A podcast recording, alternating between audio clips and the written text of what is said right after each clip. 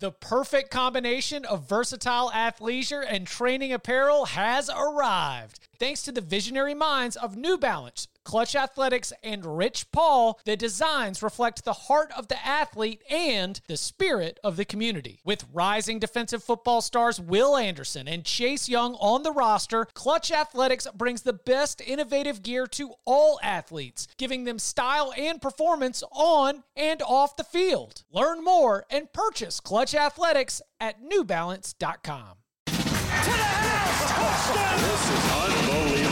Welcome back to the Cover 3 podcast with your hosts, Danny Kanell, Chip Patterson, Barton Simmons, and Tom Fornelli.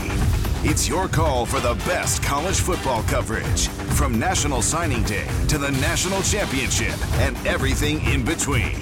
CBS Sports presents the Cover 3 podcast. And welcome back to the Cover 3 podcast here on CBS Sports. We are running four wide here on a Monday, putting the labor in Labor Day. That's Danny Kanell. That's Tom Fornelli. That's Barton Simmons. I am Chip Patterson. Lots to get to, including one of the biggest names in all of college football uh, from the Pac 12, making it official that he will not be participating in any kind of winter spring season. We'll get into that. Plus, looking ahead to the week two storylines, lots of teams that are going to be getting in action. We will be ranking the games in terms of our personal interest.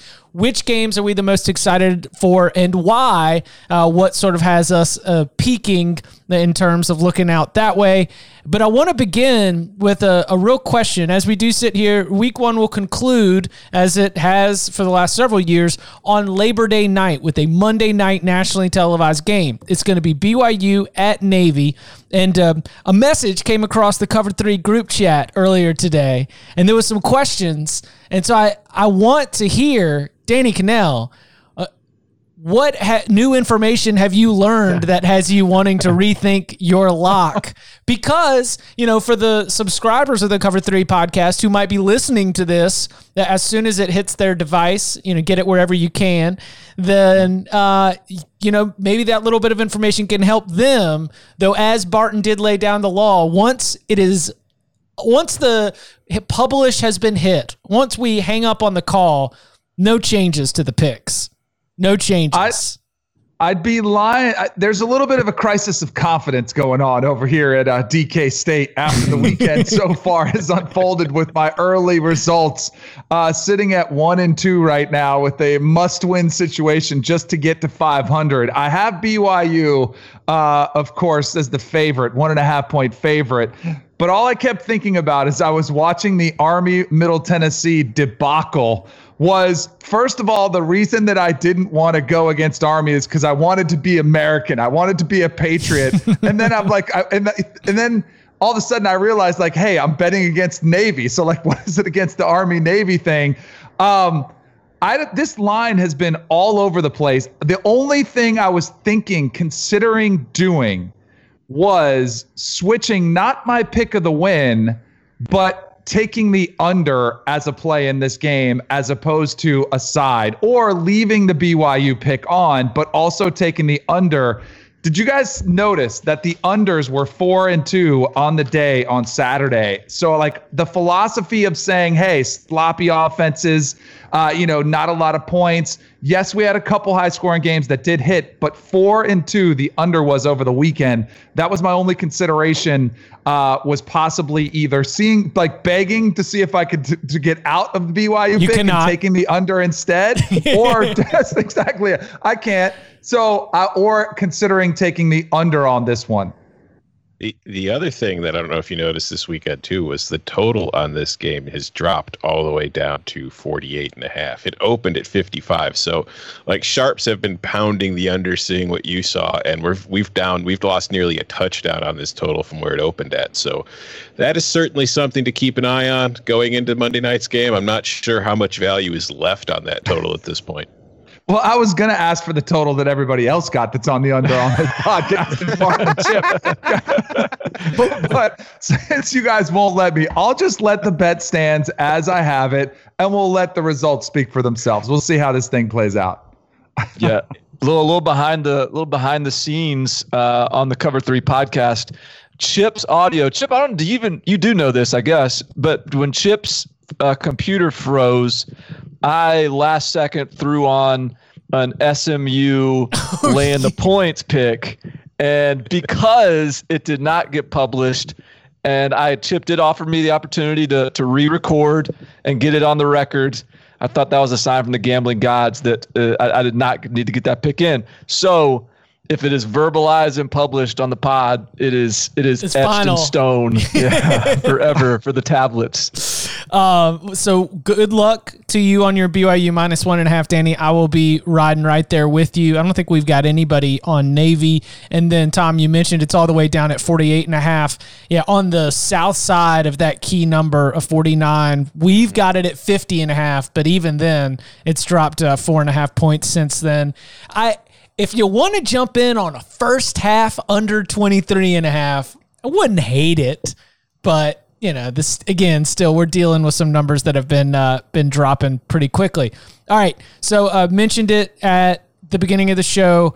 Oregon left tackle Penei Sewell has announced that he is going to opt out of whatever football might be ahead for Oregon during the 2021 uh, academic year. He's going to go ahead and start getting ready for the NFL draft. The chances of uh, not just Penei Sewell, but a lot of players who have that same kind of uh, you know NFL draft calendar working against a potential spring season calendar. I think that we we considered it not much of a surprise, though. You know, Micah Parsons, for example, already had opted out from the jump.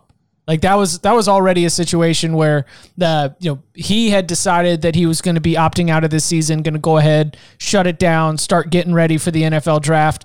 You know, do you expect that? Uh, well, first of all, just reaction to uh, the Penei Sewell announcement. I, I don't have any. Not, I mean, that was if he had played in the spring. That I mean, that would have been unnecessary, probably, and shocking. He's in the same class as Ja'Marr Chase. Like remember we talked about Ja'Marr. Well, I guess different class because I guess he has still something to to prove from a team perspective. Um, you know, if he wants to continue to help Oregon get to a, a new level um, in its national sort of in the national landscape, yeah, sure. But uh, in terms of his his NFL stock, it wasn't going to get much higher. Um, I guess you know does does his does his thinking change if the Pac-12 starts to ramp up towards Thanksgiving. a yeah like an early, little earlier start date? Um, maybe he's maybe he's removing that as a as a complication to the decision making process and just getting out in front of it and saying I'm gone. But he's he probably needs to go ahead and and and, and get out. Oregon's one of the Pac-12 schools that's not even allowed to practice right now, right? Because Uh, yeah, I think it's I think it's I think it's Oregon and and California. Yeah, so I think that definitely plays a role too in the fact that like he can't practice with the team. So if he wants to actually even just prepare for the draft, get physically ready and do all that kind of stuff, he has to opt out. I think at this point, just so he can go do that on his own, since he's not allowed to do it with the team. I did notice uh, something that's a little bit of a depressing trend that's taking place. Not surprised at all here that uh, he's opting out. I mean, totally agree with Barton. Like, what what's there to gain there? It is nice to know that the Pac-12 does want to play football eventually. It's nice to hear from Larry Scott getting out there, making the rounds, hearing the you know, hey, they've got this daily testing, rapid testing. Those are all great things, but this is no surprise. The depressing thing I saw. This is a shout out to Chris Hassel, our buddy at uh, CBS Sports HQ, which further gives shout out to Ryan Wilson, our draft expert at CBS Sports HQ. Yeah. As we stand today, we are only going to get to see three of Ryan Wilson's projected top 10 picks in the NFL draft. Uh, Trevor Lawrence, DeVonta Smith, and Patrick Surtain at Alabama are the only three players. The other seven have either opted out or are play, you know, Justin Fields plays at Ohio State. We're not expecting to see him. So as we sit here today, uh, only three of the top 10 projected uh, in the draft that we'll get to watch play football. It's, it's a bummer, but yet none of them are really surprising to me. And I think what, what you're going to see in Sewell is a top five pick or higher. Like, I don't think he's going to drop out of the top five and potentially one of uh, these offensive linemen that you'll see as a a, a, presence for 15 years in one franchise and an eventual Hall of Famer. Like that's the type of love that scouts, coaches, everybody who talks about him, that's what they see in the potential type of player that he is at the next level. So no surprise that he's coming out at all. He puts people on their butt. Yeah. That's, that's after does. watching a lot of tape. Penei Sewell puts a lot of. I mean, I I went real bold with the best player in college football. You know, that's the the really really bold March and April takes where you were just like, hey, who knows if we'll even have a season? Let's just fire these off right now.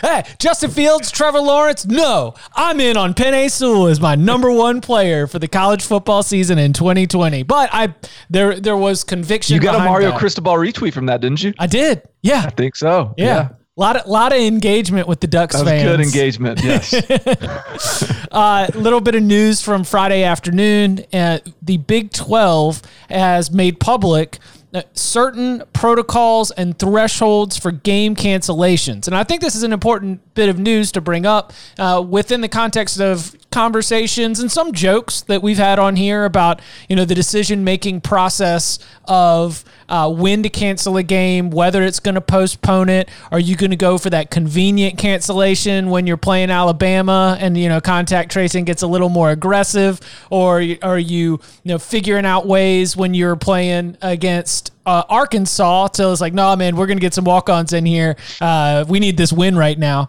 So there, it is going to be very strict, uh, according to the Big 12. Teams must have 53 or more players available, uh, and there's a certain position limits even within that 53. For example, I believe they need to have uh, seven available offensive linemen, four available interior defensive linemen, and one one quarterback. So sorry, Kentucky, I guess would have had to cancel some uh, some ball games last year. So uh, the 53 player minimum and position minimums include walk on players as part of those totals. And so if you want to fill it out with walk ons, then there's certainly going to be those kinds of opportunities.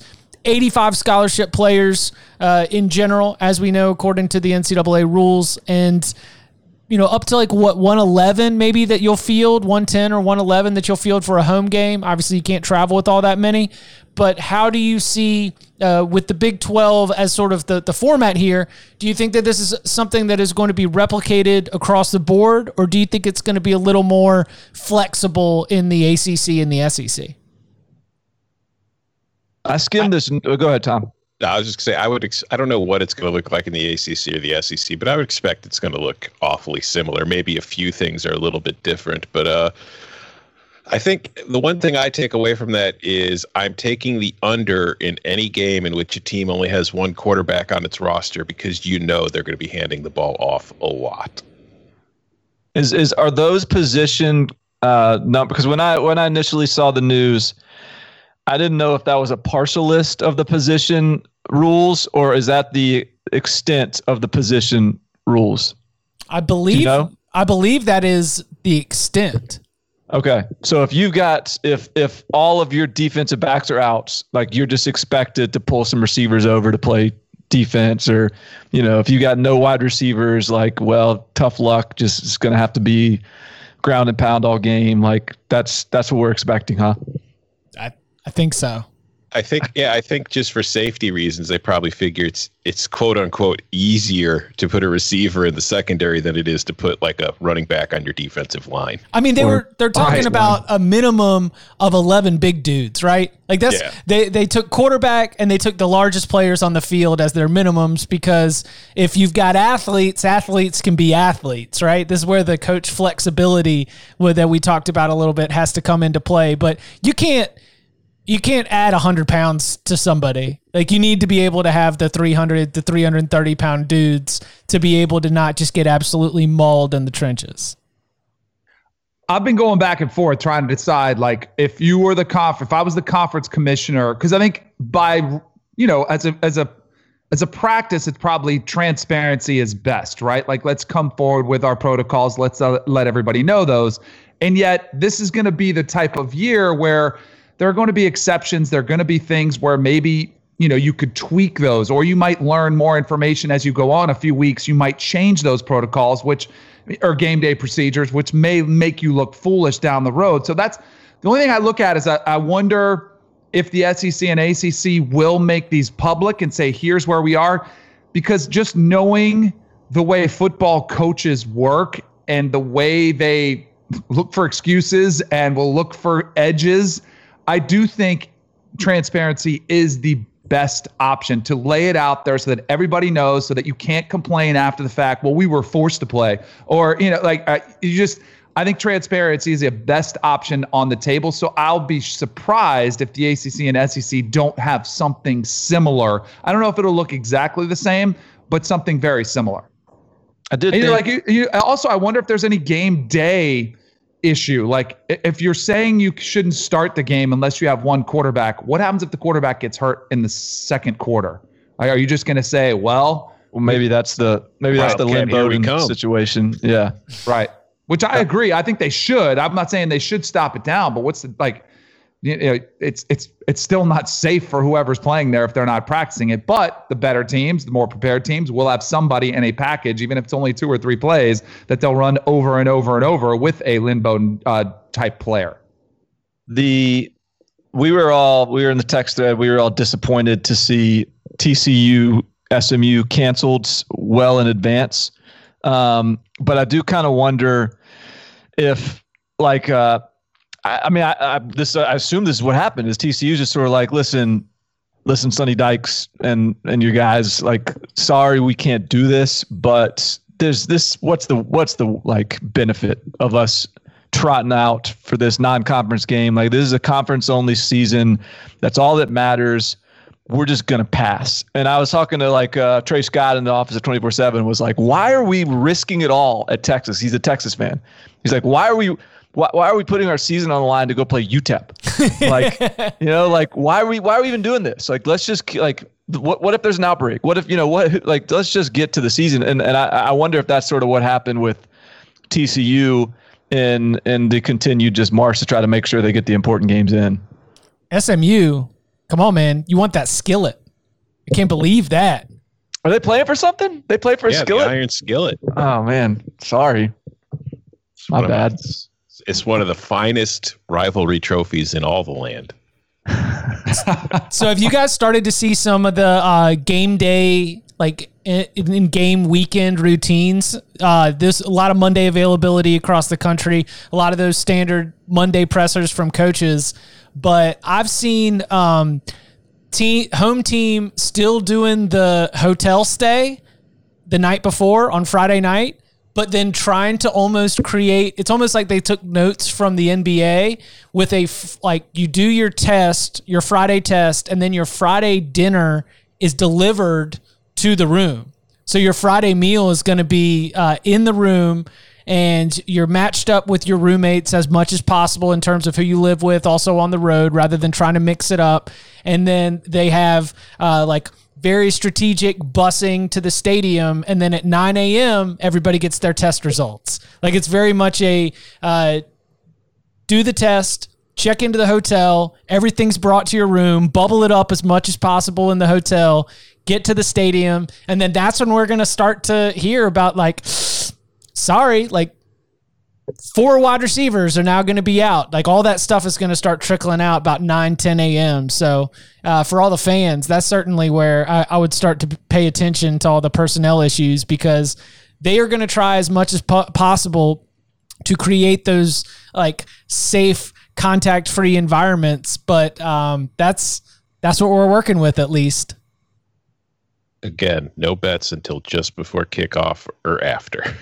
Except locks, which are etched in stone. the moment that we hang up on the call and the Adobe Audition file is saved. That is uh that's the way it goes.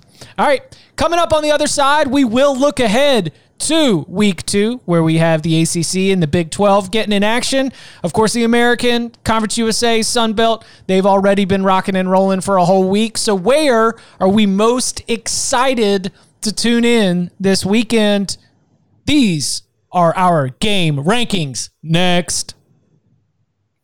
The all new Hyundai 2024 Santa Fe is equipped with everything you need to break free from the dull work week and embark on an adventurous weekend with your family. The all new Hyundai Santa Fe's features ensure that you can take on any adventure. What kind of features? Well, how about the available HTRAC all wheel drive so you can take on the dirt trails and kick up some mud? Or the standard third row seating so your whole family can experience the thrill together? How about available dual wireless charging pads so no one gets stuck in the great outdoors with a dead phone? We're always trying to think about those great spring and summer getaways, but with a car like the Hyundai Santa Fe, anywhere can be your next adventure. To learn more about the all-new Hyundai Santa Fe, go to hyundaiusa.com or call 562-314-4603 for complete details.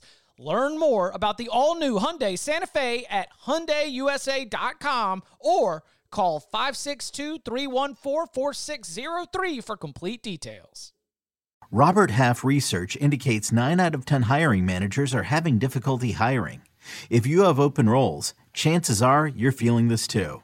That's why you need Robert Half. Our specialized recruiting professionals engage with our proprietary AI to connect businesses of all sizes with highly skilled talent in finance and accounting, technology, marketing and creative, legal, and administrative and customer support. At Robert Half, we know talent. Visit RobertHalf.com today. So the slate is still a little bit limited. You know, I, I gave myself um for I, I was allowed to, you know, sort of wrestle with my level of hype for that week one. I was like, but next week it'll get going. It's still still still hard to really pull together like a, a full 10, 12 games that I'm looking forward to watching, like three, four games in each window. This is not going to be a, one of those weekends where the last or the return button on your clicker just ends up getting worn out. Like it just says ass on it because the L and the T's are been just grinded out by your crummy little hands. But uh, I found uh, nearly a half dozen that I am flagging, marking, very excited to uh, to make sure I get my eyes on. So let's uh, let's let's throw it out there. Why, why don't we all go? Why don't we I'll all go, go, number with three, one. Okay, three. down to number two, then down to number one. Yeah, for our top games. Okay, all right. Can I just make an observation? sure. Chip, why am I the old elder statesman on this and feel like you just gave a reference that would be from 15 years ago with the last button? I feel like a 2020 reference would be you'd have to have multiple screens with your iPad, your phone, and your like your your main computer. Like those, you'd have multiple screens going where maybe you wouldn't have them. Am I correct in that assessment? Is that is the last button a little Chip's bit of a Chip's an old soul, you know. He still he still likes the clicker TV. You know, he's he, he's fighting it to its last breath. I, Chip actually gets out of the chair every time it has to walk to the TV. I actually turn a on the dial. knob. Yeah, yeah, yeah, just like that. I, I for my setup, I like to leave the because I find that on my streaming options, if I'm trying to bounce from game to game, I'm going to end up getting booted from the app. So those are games that I'm like picking and I'm locking them in on the streaming. Main TV is where I still have my paying half a million dollars a month cable package hooked up. and that's the one that normally has the sound. And so like game A and B always end up on the big TV with the old cable remote. Then the streaming options are kind of game C and D for any given window. All right, gotcha. That makes much more sense. I feel better about you now. Okay. Uh, all right, Barton, why don't you get us started? What, what's your number three game for week two? Uh, all right, I've I've I've wavered back and forth between two games for my number three option. Um, I'm gonna go with the one that I think probably fewer of you guys. I think the, I think the other one someone else will have picked. Um, I'm gonna go with Western Kentucky Louisville as my as the as the game my third what am what are we calling this the third game the, the game I'm third most excited to see. Um, so I think like you guys know my affinity and my affection for the Scott Satterfield era at Louisville. Yes. So I, I, I am I am very curious to see what the second year looks like. I think this is going to be a, a very worthy first glance when you consider that Western Kentucky is coming off a nine win season. Uh, Tyson Helton I, I would say may, maybe even proved me wrong. Like I don't, I think I didn't think that that was a good hire. Like that was my my, my inclination, and in fact, it, it appears that it was a really good hire. I think they've got a really good staff. They got Tyrrell Pigrome starting at quarterback. I think he's the guy that transferred in from Maryland, uh, undersized, jitterbug sort of quarterback. Uh, they've got a bunch of starters returning on defense, including one of the best power or group of five defenders in the country and one of their edge rushers. So I, I think this is going to be a good test for Louisville, and and uh, if nothing else, a good test for the defense. I still think that the the the Louisville offense, as we've discussed, is going to be is just going to be really. I don't see any reason why to think that they won't have a really good offense, but we'll find out defensively if they're up for the task the rest of the year. So, um, so I, I think that's that's one that's going to be uh, that that that's near the top of my list for sure. One of the things that is exciting about, uh, or it sort of ducks your expectation about Western Kentucky is that they're a defense first team. That they are a team that's led by its defense, and because what was it? We went for when we had Bobby Petrino, you know, when we had Willie Taggart. Like there was a run where for Western Kentucky, you were thinking that they were. Uh, was it Brandon Doughty, the old Western Kentucky quarterback? Yeah, yeah, like I mean, they were a light up the scoreboard, spread it out kind of Well, it, was team. the, it was the Petrino Brohm era. It was Yeah. like what was it? it. Was it like Taggart- Petrino, Taggart, Petrino, Bon- Braun. Taggart, Petrino, Brohm? Was it back to Petrino? Did it go back to Petrino? Sanford. No, no, No. Yeah, it went back. Was Sanford before or after Petrino's second stint? Sanford's our most recent one. Sanford was the one they just got rid of. Okay, so then then they I- went back to Petrino and then to Sanford. Yeah, yeah. So I But think the, but but the Petrino, Brohm, Petrino era was was prolific offensively. and this is not that team. Uh, and in fact, early line on this game, less than two touchdowns. I was. Are we allowed to use the same games? Yeah, Or do we Yeah. have to? All right, because this was my number two on my ranking list because all the reasons you're talking about, but I do think you guys are talking about the team that's going to be on the losing end. I was looking at this from the perspective of Louisville and what it means for this. All right, Scott Satterfield era gets off great start, turn around, eight and five. They've got this three-headed monster on the offensive side of the ball with Cunningham, Hawkins, and uh, Atwell. Like, can you carry that? And then when you see the point spread, I said 11 and a half is what their uh, current favorite. Like that's that's kind of like that. Okay, like you should like you should be able to go out and handle your business. Um, I think this is an opportunity for a bunch of games this weekend for the ACC specifically, where they're supposed to win and the favorites are supposed to win, which historically has been a place, at least in the last five to 10 years, where the ACC has struggled.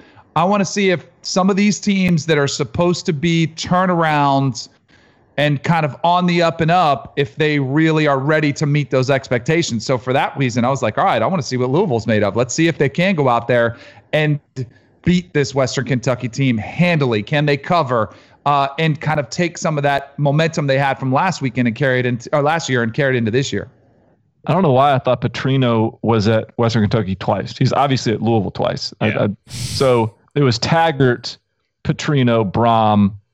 So it was just basically Petrino, Brohm. right. 13, 2013 through 2016 was the light the scoreboard up years. You reeled me into your own mistake. Yeah. The gravity of it sucked me right in there. You were so confident in it. All right, Tom. What's uh what's your number three?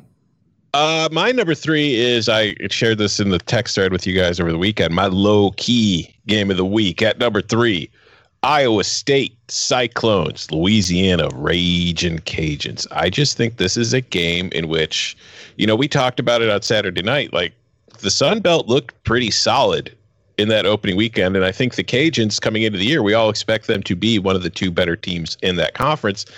And I think that this, you know, opening weekend, we don't really know what to expect from everybody just yet. I think that there's some, you know, pretty decent upset potentially. I think the Cajuns are a very good team. I think Iowa State has a chance to have a very good season, but this is one of those games, early morning, you know, kickoffs at 11 a.m. local. I think maybe the Cajuns, that's what I'm going to have an eye on, a team that could maybe pull off an upset and really get, you know, 2020 off to a good start. Iowa State's defense ready. We'll see. We'll see. they better. The Iowa State's that team that, you know, Matt Campbell's had a phenomenal start there, uh, turns the program around, gets the new contract. You know, the last couple years, eight and five, eight and five, seven and six. Like I look at this program and say, all right, have they plateaued somewhat under Matt Campbell? Can they take the next step? Now they get Brock Purdy, who's you know uh, uh, the veteran presence on that team. He's started now. They've got their guy. Like I want to see what they can do this season, but I do wonder if they're because I've I've heard them be the I I am not projecting them to be a potential Big 12 you know champion. Um, I think they'll be in that middle tier. But this is all. I mean, this is one of those games where early, like uh, this is a. There aren't those cupcake games anymore, like the easy directional schools where you, you know, there's a couple of them out there, but for the most part, these games are they're not 40 point favorites. We have a couple. These are games that you know you you're going to have your hands full a little bit, and some teams are going to react better than others to those. And I'd say this is definitely one of those games. All right, Danny, your number two is already out there. You've got Louisville, Western Kentucky there. My number three is Duke at Notre Dame. And I went really, really bold in our expert picks, or maybe I was just being a jerk. Uh, I put Alabama, Georgia, Clemson, and Notre Dame in my college football playoff. Uh, if you had, like, to explain it is that the Big 12 is carnage. If everybody loses two or more games in the Big 12, then, you know, I, you could definitely happen. The idea being that Alabama and Georgia split regular season and conference championship since Clemson plays at Notre Dame and Georgia plays at Alabama. But mostly it was the idea that I think Notre Dame's going to be really good. Like I've been kind of sniffing around this idea that like this could be a, a, season where the Fighting Irish are are right back in the college football playoff. It's a year where, that the Fighting Irish could go and win the ACC championship. And you know, as I was looking at Brian Kelly's uh, press conference from today, I Barton Kyren Williams. Is that how you pronounce yeah. it? Yeah. Mm-hmm. He's going to start at running back. Yeah, Chris, Chris Tyree's uh, running with the twos. What's who's a true freshman? The I mean, so uh so here here do so my thing like all right, so depth charts are starting to pop up today. I, I think Notre Dame's the some of the things that are coming up on Notre Dame's depth chart, I think, are really like good indications. Like they're they're positive. Um, I think Kyren Williams starting a running back to, uh, to your point is a is like a positive development. He was a he was a true freshman last right. year. That was that was I guess in high school he's this really versatile, productive uh, exciting player, but just just walking the door is not doesn't look like a college kid, and so he needed that year to develop. So now he's he's he's topped all those other guys on the on the uh, depth chart. Makes you feel like okay, that's that's one of the probably the most equipped players. Best case scenario to be the starter, and Chris Tyree, the true freshman who runs a four three forty, one of the fastest players in the country, is their backup now. I think that that's a positive. I also think we notice in the secondary, uh, it was supposed to be Kyle Hamilton at one safety, and then the other safety was Isaiah Pryor, who came from came from Ohio State, uh, and then um, uh, Griffith, the, uh, the the other guy that was sort of battling Isaiah Pryor for the starting job. They moved Shaun Crawford, who was supposed to be the corner, into that safety spot as just like get the best eleven on the field. Is that the and short? Those, he's a short guy, right? Yeah, he's he's played corner for them a lot, and so I, I look up and like I just feels like they've I feels like the right guys are on the field for them. My only question for Notre Dame, which which will I mean, which will be a good a good test. Well, I don't know. I don't know if Duke's going to test them in this way, but the the skill, the offensive skill, is like the receiver position. I worry about a little bit. But they, ben, their ben offensive line is or whatever the yeah, kid from Northwestern, yeah, yeah. like um, Javon McKinley, who's been there forever. Like um, I mean, just no one that inspires a whole lot of like fear in the hearts of an opponent. I don't think. But they are going to still mash people. I mean, the offensive line is still one of the best offensive in the country. Offensive line is really good. You know. Yeah. Sorry, Tom. What were you saying? I was saying, going back to Kyren Williams, I'm, I'm not surprised when Kelly said that he was going to be starting because I remember when he was coming out of high school in St. Louis, you know, he was like, he was a four star, but he was more of like a lower rated four star. But I talked to coaches on multiple teams at the time who were recording him or recruiting him. and I mean, they were all very high on him, saying that they thought he had much higher potential than his ratings were showing. And like there were, and this is from multiple schools. Thanks for the tip. Thanks for the tip, Tom. Appreciate it. Just keep that under your hat. Yeah. Camp, camp buzz. But like, yeah, so that I'm not surprised because yeah, like the, just his versatility. It's like what you said, Barton. He needed a year to get into a weight room, weight room to get himself ready for college. You know, playing on that level. But a lot of coaches I talked to were very high on him. We'll find out too if Duke is uh is expect like if it's going to be competitive Duke for the year or whether this is just going to be the the team you pencil in with the L as you're going down the list of ACC games. Chase Brice. I know. Chase Brice announced as the uh, starting quarterback. Saw that. That's nothing. Nothing better than uh, some someone who just gets all the praise for being a good locker room guy, right?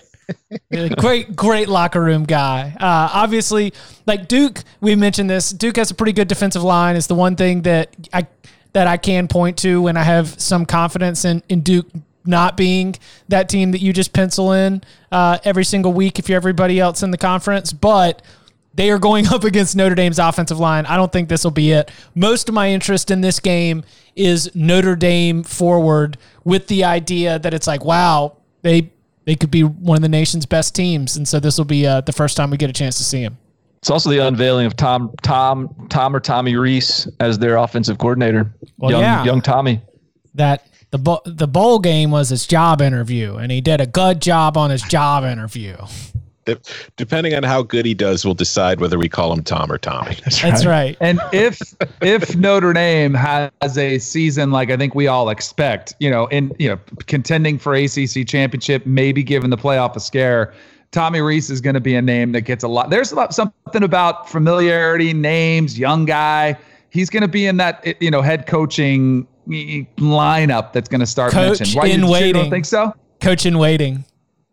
Oh, This I- is- now that for him would be attractive too, having played quarterback there. So I think you might be onto something too. Brian Kelly has 30 seasons of coach experience. Ah. 30. This is his 11th at Notre Dame. Like he's I think I think uh, this this um some uh, if if Brian VK wins like ten games or more, I think the next two seasons he'll be Notre Dame's all time winningest coach.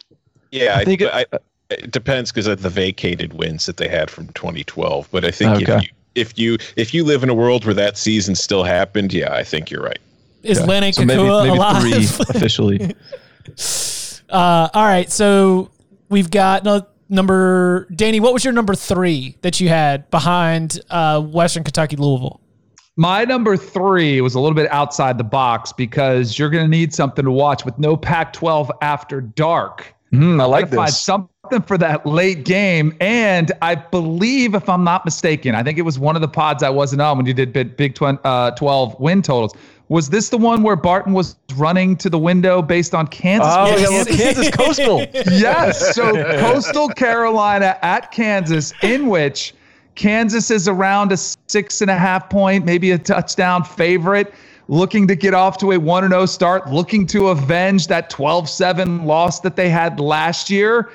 Uh, you get a little less miles, get a little wacky late. That's the uh, 10 o'clock FS1 game. That one for me was a uh, let's get it in there on the top three games. So the to kind of the nightcapper as well. Love it. Coastal did Co- Coastal beat Kansas last year, huh? Yes, 12 ah, I 7. forgot about that. Just a slugfest, just a great football game. So, do, Dude, Kansas is gonna just totally curb stomp them. oh, whoa, whoa, whoa, whoa! They are seven point favorites. They uh, Kansas is favored by a touchdown in this game, and you're going to take it to curb stomping. And your Kansas Something tells love me there are is going to be some deep. texts flying around the text thread during that game. I'll tell you if they're gonna curb stomp them on Thursday on the Locks Pod. We'll see if I've, I've actually built up the confidence. The Last people year, seem I- to be with Barton because Kansas opened as a three and a half point favorite, and it's moved to six and a half. So there's there's a lot of curb stop thoughts out there. Yeah, last year Kansas was uh, a seven-point favorite uh, as well. Uh, Kansas is 126th in returning production. Coastal ranks in the top 20, including almost Uh-oh. all of its offensive production. Watch out, Jayhawks. Uh, all I right, think we got a lock fight coming on yeah, I Thursday. Chip. cannot wait. Uh, Tom, what's your number two? Uh, my number two game is taking place on Thursday night, I believe, Thursday or Friday, but it is Miami and UAB. And it really it was originally number three, but it jumped up to number two on my rankings when Manny Diaz, during his media availability on Monday, said that UAB has no weaknesses. Which I know coach speak is coach speak, but I was just like, you know, when you hear UAB, it's like it's like the perfect football team. When you look at this roster, there's just nothing there to exploit. We're just it's like, you know, we're we're lucky if we even can hang within a touchdown of them. There's just no weakness on this side. So and to be fair, considering, you know, like we've talked about, Miami has its two game losing streak to Conference USA, that's probably the approach they should be taking. But it's it's going to be interesting to me because I think UAB is a good litmus test for Miami in its opening game because it is solid defensively at the very least. And it's also going to be interesting to me in that this is Miami's first game of the season, so they you know they haven't really b- broken in yet whereas UAB did have a game. So it'll be interesting to see how that impacts both UAB having already played and seeing if it has a positive or a negative effect on them. And it'll just be interesting to see Miami with D'Eriq King at quarterback and to see if we can get an inkling of what maybe we should expect from the Hurricanes for the rest rest of 2020. Do you guys remember when uh, um, Hal Mumme was at Kentucky and uh, they started? I guess that was the the the early state uh, days of the air raid, and um, he would his quarterbacks like they would play like the like in the in the spring scrimmages they would play like the third string defense and the quarterbacks would throw for like 600 yards and nine touchdowns and they'd be like look how good our offense is and they'd sort of build this hype for it uh, I, I either either D'Eriq King is like like legit or like Manny Diaz is taking a page out of the the, the old Hal Mumme uh, playbook because I, I, this is going to be a great opportunity to find out if all these six touchdown scrimmages are uh, are are real. Like I, I I'm fascinated. I can't wait. I like you said, Tom. Like at the, at the very least, this is this is a fair measuring stick for what for what Miami will look like offensively. Um, and and you know what? If this is some slog and it's a 15 13 you know final score and Miami ends up winning it, that's probably something they can hold their heads up high about too because UAB is a quality football team. But uh, I agree. This was this is the one I was talking about. That was my my borderline third pick because I, I'm also very interested in this one. Uh, what is your number two, Barton?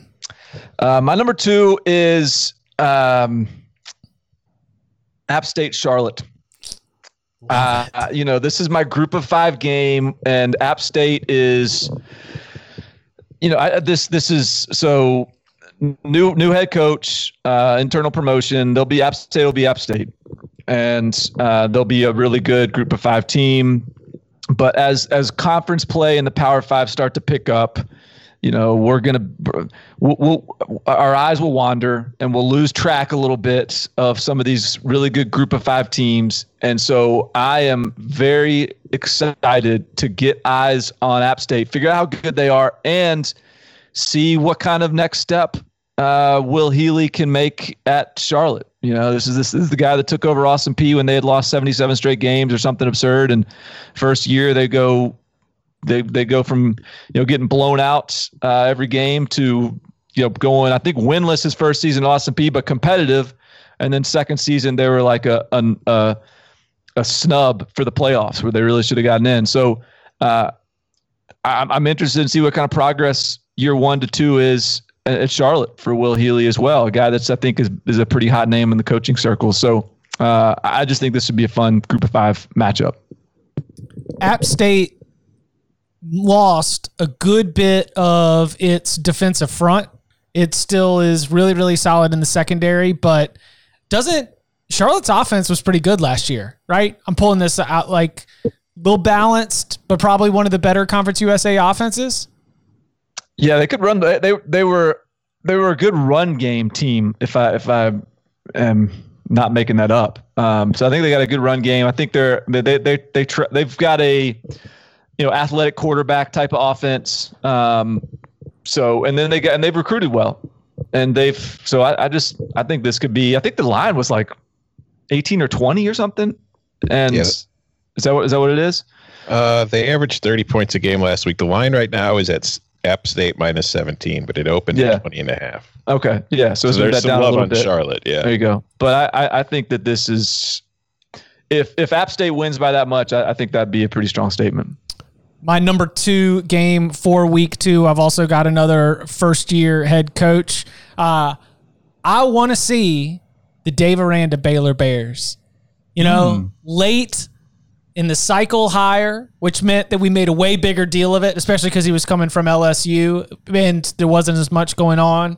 But also, kind of feels like as we've been ramping up to the season, there is there is a built-in expectation for Baylor to take a step back this season, but I don't have a comfortable feel on where they land, at least in the Big 12 pecking order when it comes to that step back. So, you know, Charlie Brewer hasn't taken a hit yet. He's healthy. That's good, you know, but also, yeah, how does that offense look as Larry Fedora takes over as the new offensive coordinator? Remember, they've got their pass game coordinator came over from LSU as well. He was an analyst uh, under Joe Brady during that championship season. So, looks like they're going to be trying to take advantage of, uh, you know, Matt Rhule loves his, his speed, loves his team speed, and, and they're going to be trying to uh, figure out ways to do that. They lost so many starters on the defensive side of the ball, but Dave Aranda comes in. Uh, they were three, four base last year. Aranda, you know, a little bit multiple. How are they going to end up looking on that side? I don't like Louisiana Tech. Traditionally, better one of the better Conference USA teams, and so uh, and it's also the team that beat Miami in the bowl game last year, fourteen nothing. So at, in the the narrative and the, in the conversation of trying to figure out where Baylor is at, I feel like this Louisiana Tech team coming in to McLane Stadium is at least going to probably give them a scare early. We're probably going to have some communication issues. You know, first time with the staff out there, and we're going to really see Dave Aranda sweat just a little bit. But I think that over the course of four quarters, we probably see the uh, the athleticism difference show up. But Louisiana Tech is a great test for a first year head coach who uh, who I think that I don't have a firm expectation of what the uh, what the season is going to go like. Looking forward to it. Yeah, I had this game. This was like number four on my list. This is when I was kind of going back and forth of including on it for a lot of the re- same reasons you just said. I think that for Baylor with a new coach, with all that stuff that we don't really know what it's going to look like, this is a difficult start to the season compared to what a lot of teams are getting. And now, I mean, obviously, it's an 18 point spread. So, depending on how you want to consider difficult, I just still think this is a good test for them because Louisiana Tech, I think, is a better team than that spread suggests. I mean, is it a coaching advantage for Louisiana Tech? You could certainly make that argument. Skip yeah, Holt, they've got a Skip very Holtz over Dave Aranda? coach. Yeah. Baylor's a team for me. And I, th- I think I said this earlier when we were discussing Baylor. Like it's rare that you see a team that goes 11 and 3, plays for a conference championship, played Oklahoma twice, played them tough, you know, had them beat in the one game. And then, of course, you had the, the incredible comeback in the regular season. But that you just 11 and 3 to eh they're not going to be that great. Like we're talking sub 500 i think most people think baylor's going to be.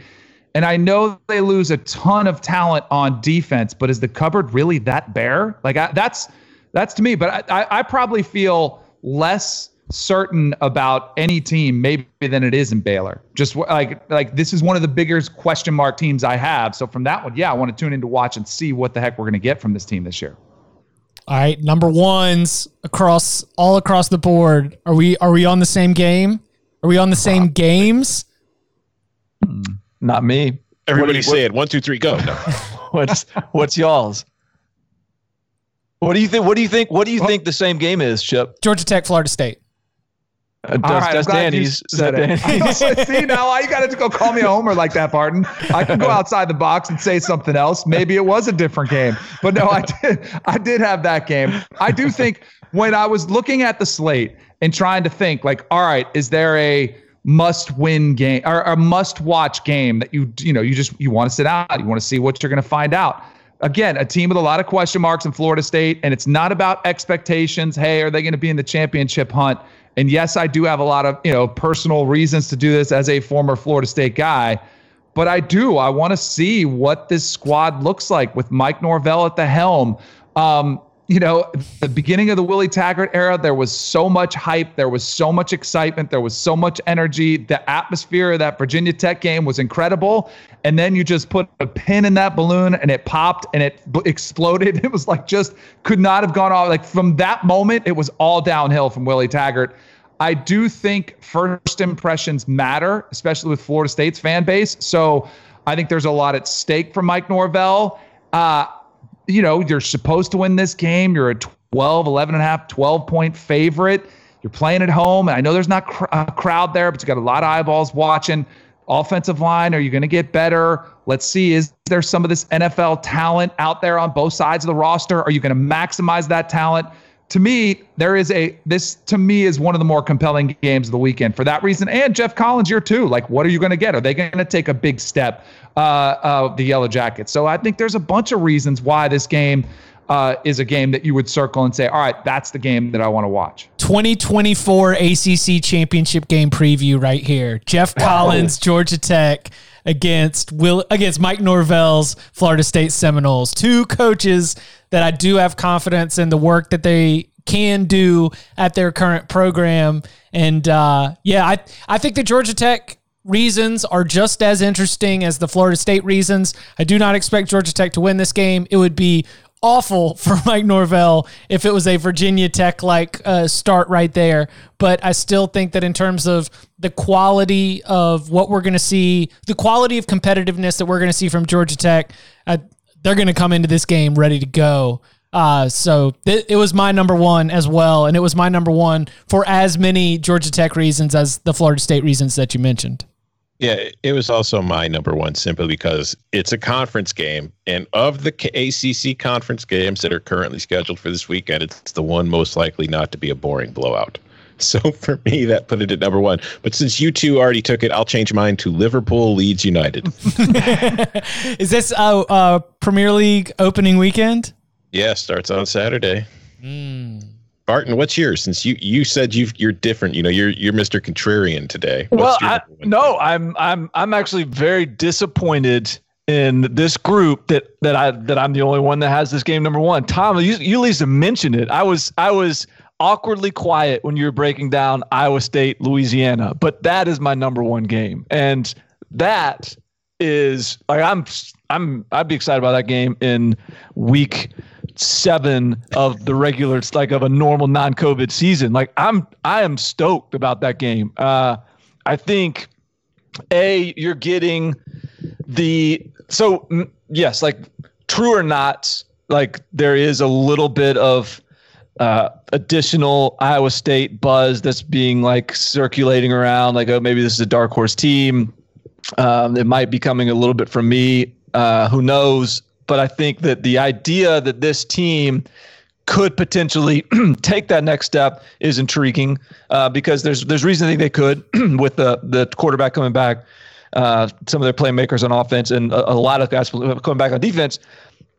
So let's see, like let's see if they take the next step. But the other element to this is interesting to me is I, I think Billy Napier, especially in a season like this, and we talked about a little bit on the reaction pod, but like this is a season where the the group of five coaches that are playing the season who have an opportunity to get additional eyeballs like if those guys have good years they're going to be i think even hotter of in terms of a commodity than they would otherwise. And this is a huge opportunity for Billy Napier to hit to to to play the old like group of 5 darling coach and and prove that he is the new group of 5 darling coach and be the plug and play first guy up from the group of five ranks, the Mike Norvell from the, from last year, whatever it is, like the be- next big job that comes open is Billy Napier's if he goes and wins a game like this. And I think they're really talented. They got two NFL running backs. They've got they got several NFL players on that roster. Um, I, I just I'm I'm very excited to see how competitive that game is. I'm surprised you didn't go with Oklahoma State Tulsa. Uh, I don't think Tulsa's gonna. that whoa, is, I did pick. No, Tulsa. you did pick Tulsa. That's a that's a Barton certified team right there. But I don't. But I'm not. I don't think Tulsa's gonna be competitive with the best team in the Big 12 in a, from a Barton perspective. So I am not worried about that one.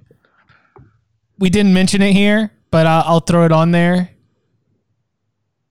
if Dino beats North Carolina in Chapel Hill, yo, on both sides, right? Because everyone's well, I mean, ready to send the orange to the bottom of the ACC standings. Everyone's penciling that one. If they if they go in there, because that game, I don't think that's necessarily going to be a blowout. North Carolina's a 22 point favorite in the game.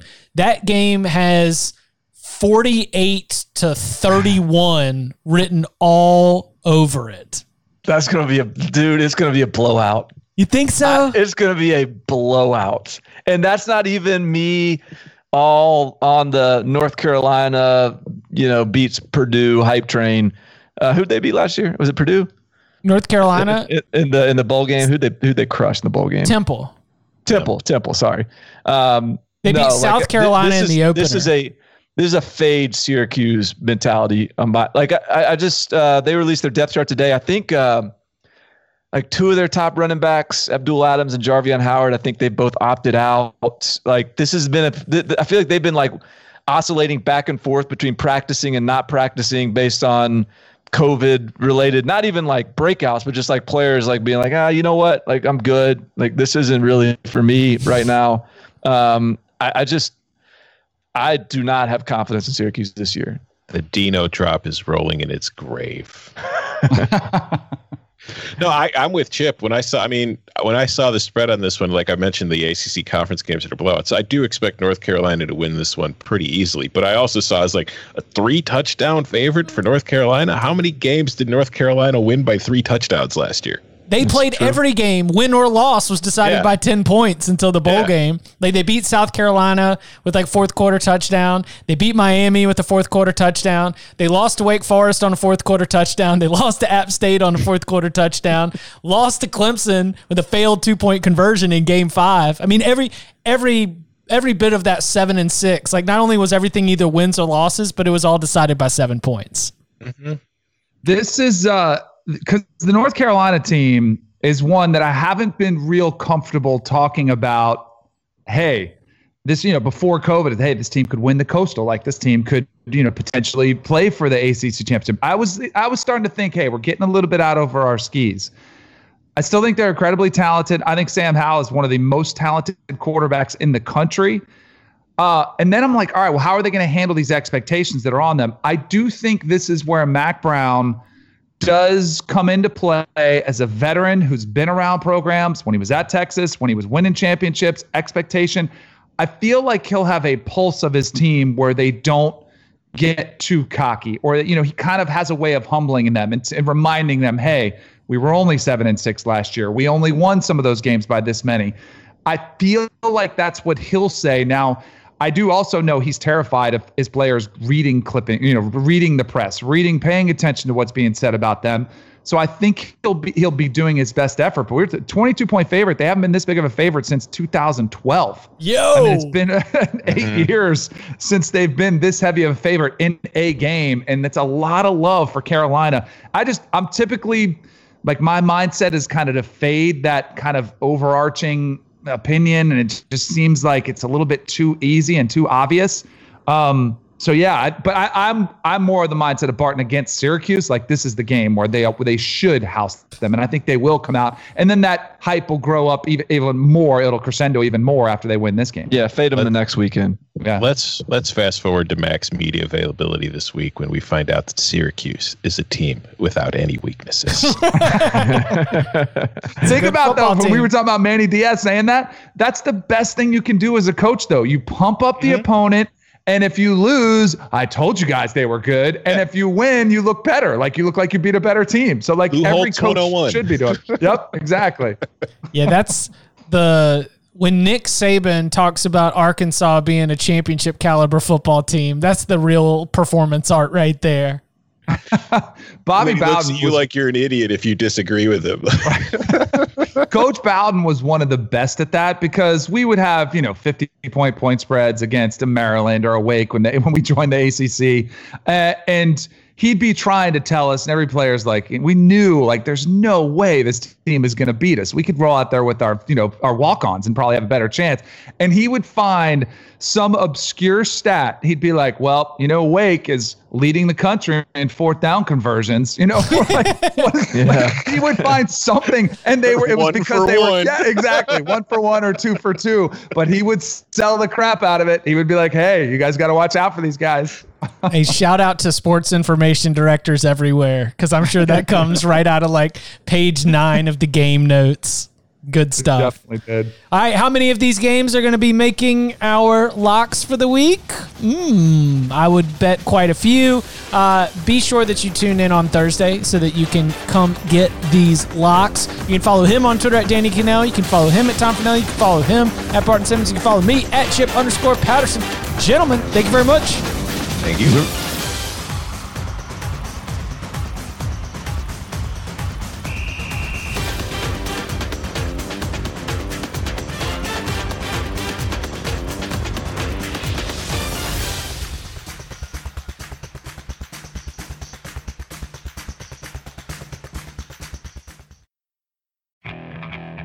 Okay, picture this.